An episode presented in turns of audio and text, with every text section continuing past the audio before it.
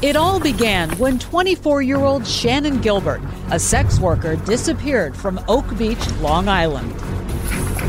911, what's your emergency? She is saying they were trying to kill me. Girls screaming, help me, help me, help me. Shannan was terrified out of her mind. The beautiful beaches of Long Island, New York have become the latest backdrop in a murder mystery. The search for Shannan took a horrific turn after investigators made a grisly discovery in the thick bramble off Ocean Parkway near Gilgo Beach. We found another set of remains, a third set of remains, and a fourth set of remains. They became known as the Gilgo Four. Women all in their 20s and all advertised as escorts on Craigslist. Suffolk County police are looking for what they believe is a serial killer. We're going to find her, and we're going to find out who hurt Shannan and all the others. It has to be somebody who's pretty familiar with the area. Predator could possibly be living amongst us. I got a phone call. I got him to tell me who she was and where she was. No one has any proof of that. We're looking for someone who is sophisticated, particularly someone who is cognizant of law enforcement techniques. Grim Tide follows the decade long search for a serial killer. We know we're close, and we think it's only a matter of time.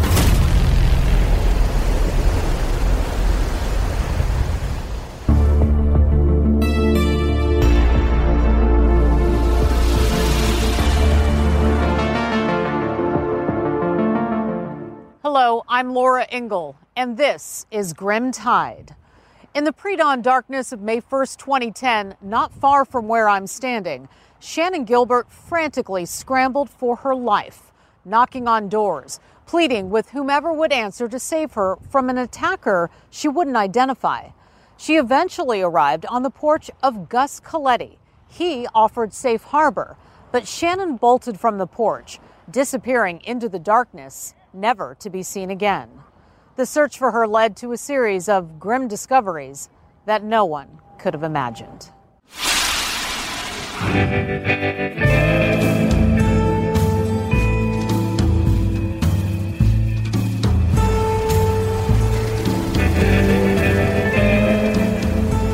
Before May 1st, 2010, the gated neighborhood of Oak Beach was just a quiet enclave along the peaceful shores of Long Island. This is some of the treasures of Suffolk County. It's really a beautiful area. It's a quiet area. I mean, it's if you go out there, it's an isolated community. And the community was extremely vigilant about who was coming in and coming out. As soon as any stranger comes, everybody comes to know about it right away. So, it was an unlikely setting for the opening chapter of a horror story. But that is exactly what it became. My name is Alex Diaz. I'm from Jersey City, New Jersey, and we're here today to talk about Shannan Gilbert. She was my girlfriend. Shannan and Alex met on the job, but it wasn't your storybook office romance. Shannan was a sex worker, and Alex was her driver. I saw past her profession that she was doing, so I was like, you know what? Like I got, I didn't even care what she was doing. I, I felt like I liked being around her, and that she was just like, I like talking to her. She was smart, you know, it was cool, you know. But then sometimes, you know, she suffered from bipolar, and that will kick in sometimes, and we'll start issues. He busted her jaw. She had a plate in her jaw from him breaking her jaw one night. John Ray is the attorney for the Gilbert family and has spent the last decade working for them on Shannan's disappearance. The killer still lurks. Diaz was, uh, you know, a boyfriend. She lived there with him in Jersey City, uh, but the relationship he had with her was um, testy, to say the least. Sometimes we get mad at each other. She'll hit me, and I hit her back, and you know, it worked both ways. Double standard. I hit her. Sometimes I hit her, she'll hit me. Alex claims the violence was fueled by their line of work, but he believed it would come to an end. I knew that eventually she was gonna get out. Once she got out and she got the job, and uh, a regular job, and I would have been working my regular job also. We would have been just you know living together, and then eventually start a family, and then uh, just live normal. That was the plan. She was very funny. She was, you know, cool people. Like, she was fun to be around all the time. She loved to sing. I love being around Shannan. She, she always had fun with everybody. Give her a kissy. My sister is saying from like the time that she was like five, six to you know up until the day she went missing, she loved singing. When she was younger, her idol was Mariah Carey, you know, and her voice was like like an R&B kind of voice. She really worked hard on it. She knew that it wasn't something that she wanted to do. She really didn't want to stay in the business. She was, you know, enrolled in college. She was doing an online college.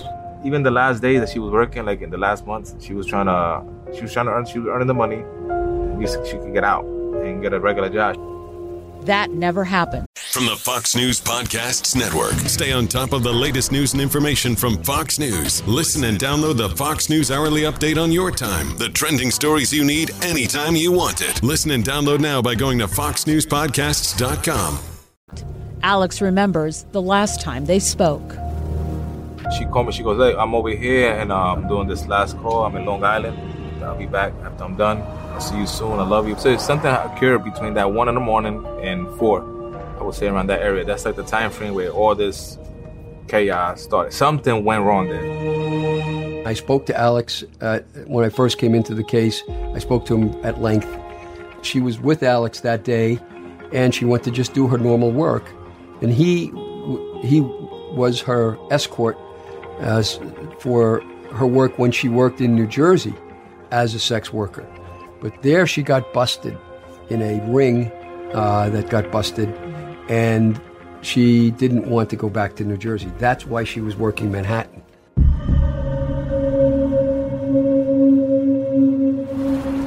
Shannan left her Jersey City apartment, went to Manhattan, and met up with her driver, her escort, uh, which would, by former days, would have been called the pimp. And his name was Michael Pack. Suddenly, a call came in around midnight from Brewer out in Oak Beach, Joseph Brewer, uh, for Shannan services. To who? To Pack or to Shannan? Do you know? We're not sure uh, who the call came into, and we're not sure why it came in at all. And therein lies another big part of this mystery. But any event, the event occurs. She goes to Oak Beach. 60 miles east and more than an hour's drive from Manhattan. We know that they arrived somewhere between 12 and 2.30 or so in the early morning hours of May 1st. It's a Saturday. Brewer let them in, and they proceeded um, to his home where Brewer lived alone. Christina Corbin has been covering Shannan's disappearance as an investigative reporter since 2010. And Shannan went in to spend time with him while Michael Pack sat in the car outside. And at some point in the evening, or early morning hours rather, for reasons we still don't know, Shannan was terrified out of her mind. She thought her life was in danger, and she made a phone call to 911. 911, what's your emergency? We were sort of dumbfounded what happened to Shannan, right? Jerry McCarthy, now retired, was one of the lead investigators on Shannan's case. The police have never released the call to the public because it is an ongoing investigation. He is one of a handful of people who have heard Shannan's 911 call.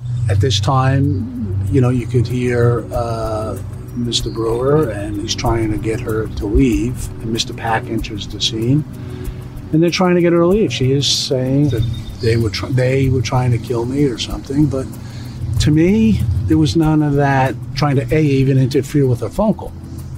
They know she's on the phone, and they're kind of at times laughing, at times saying, "Come on, hang up the phone, let's go." They try to maybe remove her from the doorway, at which point she runs. And then she goes, you can hear her, and she runs and she knocks on Mr. Coletti's door. All of a sudden, I hear bang bang on my door, front door here, and this girl screaming, Help me, help me, help me. Gus Coletti, a resident of Oak Beach, was startled by the screams of Shannan on his front porch. Craig Rivera, at the time a senior correspondent for Geraldo at Large, interviewed Gus shortly after Shannan went missing. So I came out, I opened the door, and she stepped in, and she just kept staring at me, and I kept saying, What's the matter? What, what's your problem? And I picked up the phone, and I dialed 911 and called the police. And uh, as soon as I called the police, I said, I call the police, they'll be here in a little while. She opened the door and started running down the stairs. She got halfway down and she fell the rest of the way down. I came out here with the phone where we're at now on the deck. And she got into the middle of the road and she started screaming again and she ran around this way and hid underneath the boat over there. When I looked back this way, I saw a car coming down and it was stopping. I ran down and I stopped them. And I said to him, Where do you think you're going? He says, Well, I'm looking for a young girl. He says, We were having a party at Brewer's house. And she got upset and left. And he said, I'm trying to find her to bring her back. With that, she bolted out from under the car and ran past that house over there and around that road and down that way. And that was the last they've seen of her. I woke up. She wasn't home. I called and her phone was off. That was Saturday morning. I kept calling. I kept calling the phone. So I gave it a day. When I woke up that Sunday morning, that's when I was I, I got I was like, all right, her phone is still off. I'm like, okay. Then that's when I that's when I started panicking. Diaz apparently got worried right away. She didn't come home, and um, you know he had experience with sex workers uh, because he you know escorted them. So he had a good reason to worry right away because it's a pretty dangerous business. Did he call Pack? He did. did. he know Pack? He didn't. He claims he didn't know Pack, but he found Pack's number. He claimed by a, a, a phone stand that- by her bed, and he called Pack's number and wanted to know where she was. So then he and Pack managed to call Joe Brewer uh, and question Brewer about where she was. got to talk to Brewer. Brewer's like, I don't know, man. She, she left there. She stormed out of here. Stormed out of here, you know, uh, thinking that we was gonna kill her. I mean, she she was she started acting crazy. Look, man. So whatever you guys did to her, man, yeah, I'm gonna find out. So I, had, I left like a Sunday at 10 o'clock. And I drove to Oak Beach, and um, yeah, it took me like about an hour and 45 minutes to get there. And pitch black. I saw it was a little gated community. So I, I uh, parked the car outside the, the gate, and I went inside. When I went inside, I, saw, I met Brewer. After a heated back and forth, Alex and Brewer went to the police station together. I met the police and I actually told them the truth. I said, yeah, you know, she went to see him um, as a companionship then, whatever, you know, they, they, they, he spent a few hours, she was a few hours, she spent a few hours there. They, they were like, oh, well, maybe she's around somewhere, you know. Uh, it's not, blah, you know, she'll come back. Ah, and they every- everybody was laughing. Like, it was like, it was like, it wasn't serious. Then they told me, you just go to, if anything, go to Jersey City and, and file a claim over here, over there. That's where she's from. I'm like, but she went missing here, though. Should, uh, why would Jersey City have to be involved with? This was so strange. That was a delay. I'll give you an example. New York City generally doesn't take missing person reports for people that go in the city that don't live there. And otherwise, they'd be doing tons of them on top of the tons they already do. So I went home, got some sleep, got back up, got up in the morning, got ready, and went back to Oak Beach. I started walking around with a picture. I saw this guy named Tom and a lady. Walk, they were walking. They, they approached me. They were like, "Oh, is there was anything I think I could help you with?" Well, so I said, "Yeah, yeah. I'm looking for this girl." And um, so they told me, "You know what? Stay, stick around here. We're gonna call somebody that could help you out. They'll help you really good with this. Uh, he's the president, board member of this area or something." So I was like, all right. And what's his name? He said his name is uh, uh Doctor something Hackett. Dr. Hackett was sort of the unofficial mayor of Oak Beach, and he um, was known by many people in the community to be a teller of tall tales. He came out with a notebook, and I told, I told him, yeah, um, I think my girlfriend is. Her name is Shannan Gilbert. I showed him the picture. He goes, oh, okay, okay. Well, I, I, I could get information here. I'm, I'm well connected to the police. How many times have you encountered Peter Hackett? Uh, I've taken Peter Hackett's deposition three times for over 22 hours. Um, I videotaped the depositions, as well as having a transcriber. I've knocked on his door. Um, I met his wife. What do you make of him? Peter Hackett is not the man that he tries to portray himself as. He said, just go home. You, you, everything's gonna be all right. I'm gonna call the cops, and I'm gonna have this whole place checked out, this whole area. So I left. Do you believe that Shannan and Hackett knew each other before that night? It's possible that Shannan and Hackett knew each other before that night. Alex Diaz returned to Oak Beach a third time in that first week Shannan was missing. This time it was with Michael Pack, and once again, Dr. Peter Hackett met him.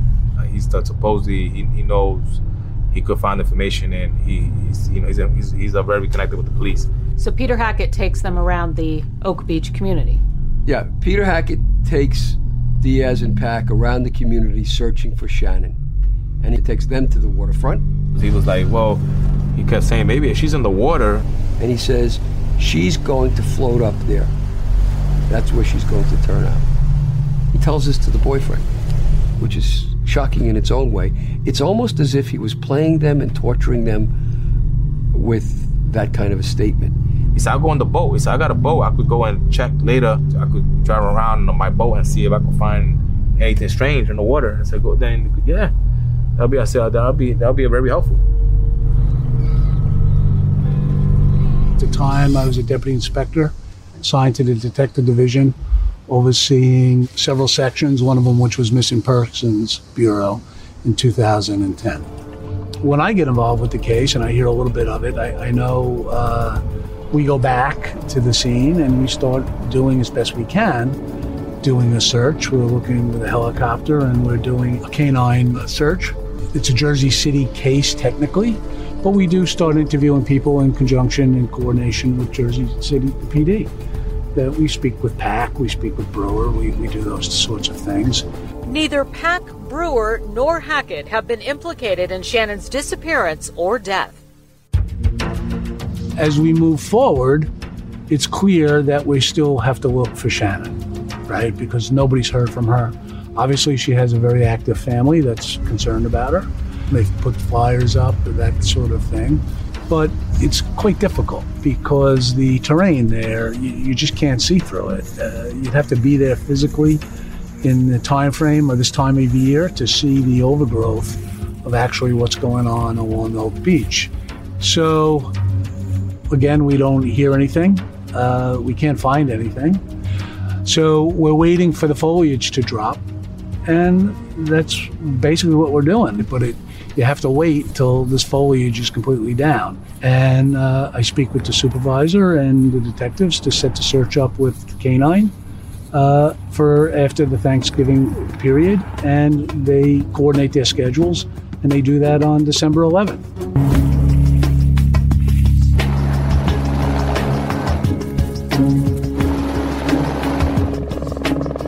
This officer, John Malia, I mean, he went beyond the uh, his his search, what he was looking for. I mean, he really traversed the whole Suffolk County part of uh, of the Ocean Parkway, searching through those things, going, you know, he's miles away from this, and he kept it up all day.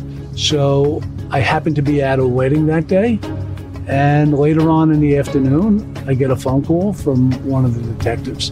And he says, You're not going to believe this? I said, What? He said, We found Shannan Gilbert. I go, You're kidding. And I said, No. And she looks like she could possibly be a homicide victim. The search began as a result of a missing persons report. 24 year old Shannan Gilbert disappeared after calling 911 for help. Canine unit searching the dunes in this area made the gruesome discovery. And if it wasn't for John, we wouldn't even be where we were, at least finding the victim who we think is Shannan. Of course, Shannan has a, um, a metal plate in her jaw from her prior injury, and that's clear that this isn't Shannan. Six months of searching brought no leads on Shannan Gilbert. It only uncovered a bigger mystery. Who did police find that December day? How did she die? And how did her body wind up in that remote patch of Long Island marsh? Finally, how did this grim discovery tie in with the original and still unanswered question? Where was Shannan?